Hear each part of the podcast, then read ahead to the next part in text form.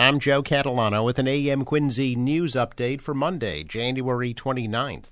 Quincy High School principal Keith Ford is now also the head football coach at Quincy High School. Athletic director Kevin Mahoney announced on Friday that he had appointed Ford to replace Vernon Crawford, who resigned as head coach after one season. Ford was head football coach at Randolph High School and also had coaching appointments at Needham, Xaverian, and Cambridge Ridge and Latin. Ford also played offensive guard at Northeastern University. Ford says he looks forward to the new challenge and will meet with the team today and develop a workout program. Crawford was appointed head coach in February of last year. Crawford had played for the New England Patriots. A man has been arrested in connection with several armed robberies in Brockton over the past 2 weeks. Brockton police say they were alerted on Saturday by Braintree police about an armed robbery at a CVS there on January 26th. That tip led investigators to a 33-year-old Brockton man wanted in connection with at least 3 robberies in Brockton, including a McDonald's, a gas station, and a CVS.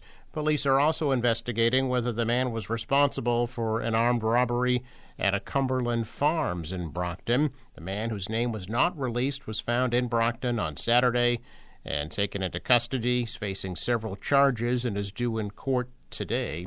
In Braintree, police had announced on Friday they were investigating a robbery that occurred at CVS in South Braintree Square, during which a man allegedly entered the store, wandered around, then approached the register and said, quote, "I have a gun in my bag.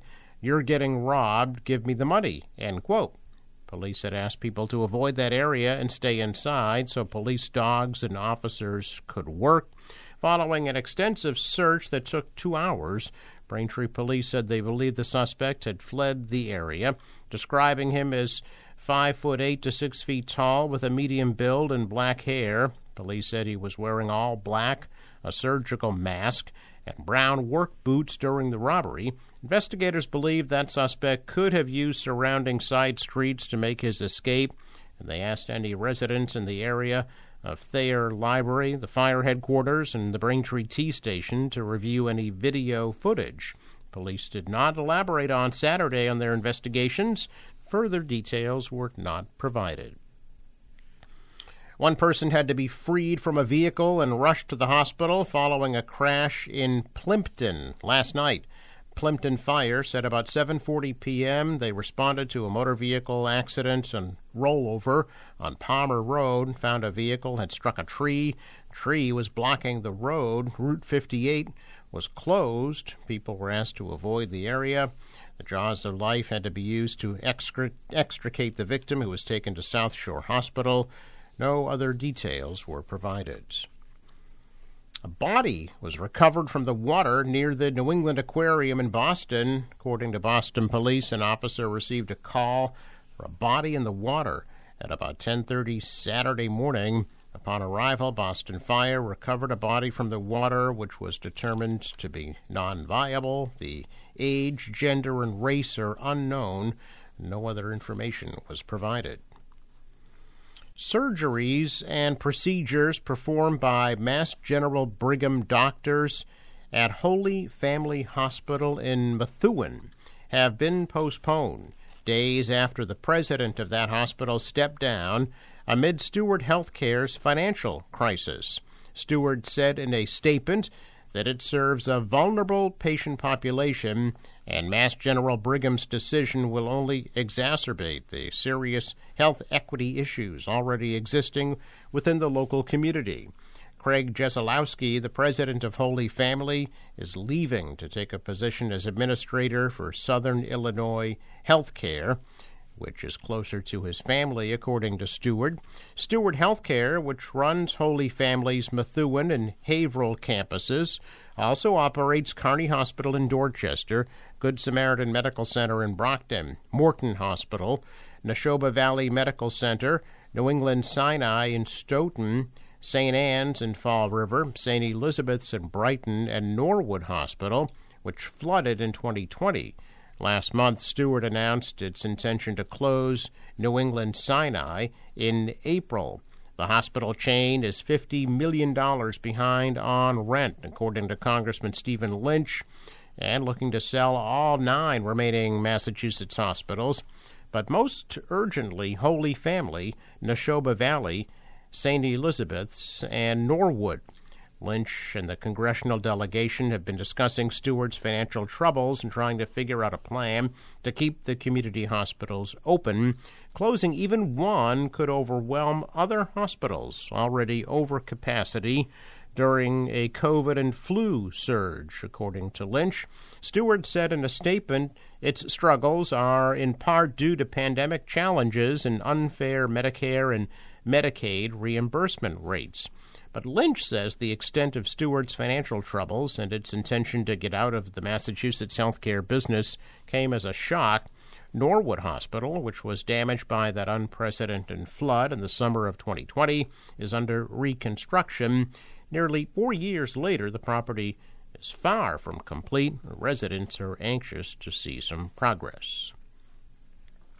Governor Maura Healey says she plans to open another shelter overflow site in Roxbury in order to move migrant families out of Logan Airport. The site would be at the Melnick Cass Recreation Center in Roxbury and would be able to house up to 400 people. State officials hope it'll open within this week. It comes after dozens of migrant families, many of them with young children, were found sleeping on the floor in Logan's Terminal E, the international terminal. State police are being paid overtime to assist at Logan. Massachusetts has hit its capacity limit for the shelter system back in November, with roughly 7,500 families staying in emergency shelters. Nearly half of the families in the shelter system are migrants, refugees, or asylum seekers. About 2,000 are on a waiting list. Healy has been calling on the federal government for more help. Governor pushing to increase state support for the MBTA could help the agency navigate the year ahead, but it would not be enough to solve a projected budget gap.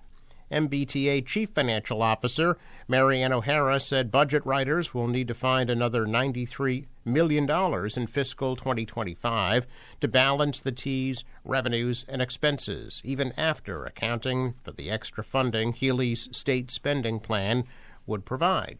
If approved by the legislature and draining the last tranche of stashed away federal pandemic aid.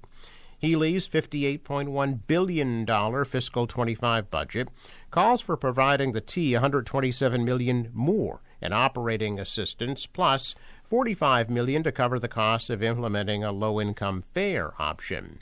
The T, whose leaders typically roll out a draft operating budget in March, has long faced financial challenges. Officials project the funding gap could swell to more than $900 million by fiscal 2029 in the most pessimistic outlook.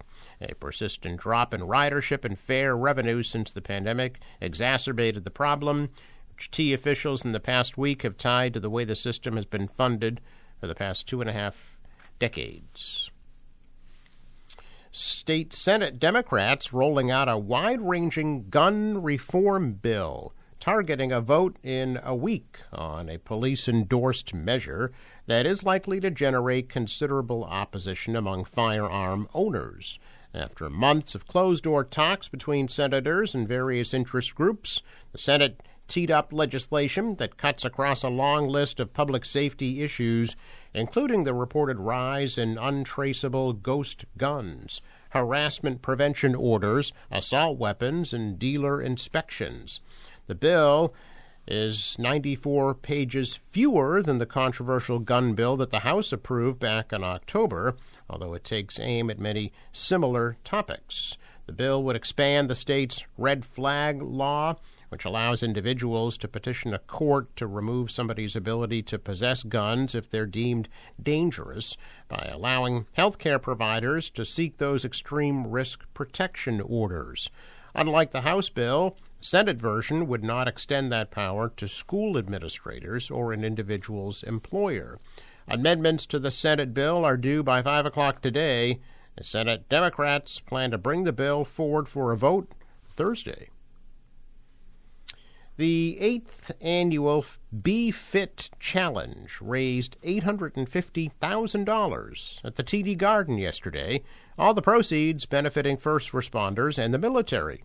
Teams signed up to run and walk up and down the stairs throughout the area. In all, 2,200 people participated at the Garden. Participants also had the option to run virtually. The challenge is hosted by the Boston Bruins Foundation and National Grid. One of the nonprofits supported by the Be Fit Challenge is the 100 Club, which supports the families of fallen first responders across Massachusetts. Check of business news. Stocks are mixed. The Dow was up 60 points, the Nasdaq fell 55, and the S&P dropped 3. Asian markets are higher. The dollar's down, the euro fell, oil up to $78 a barrel. In sports, Celtics will host the New Orleans Pelicans tonight at 7:30. The Bruins are on their All-Star break. The National Weather Service forecast for today: any morning snow showers will taper off by midday at a high of 38 degrees. Partly cloudy tonight, low 29. Tomorrow, mix of sun and clouds, high 30. Wednesday, partly cloudy, 36. And Thursday, cloudy, but a high 42. The marine forecast calling for 2 to 3 foot waves. The winds out of the north, 15 to 20, could gust to 30 knots at times. High tide, 1:38 p.m. Sunrise, 7 a.m., sets at 4:53. For River Bridge, scheduled to open today at 12:30 and Tuesday at 1 p.m. I'm Joe Catalano with an AM Quincy news update for Monday, January 29th.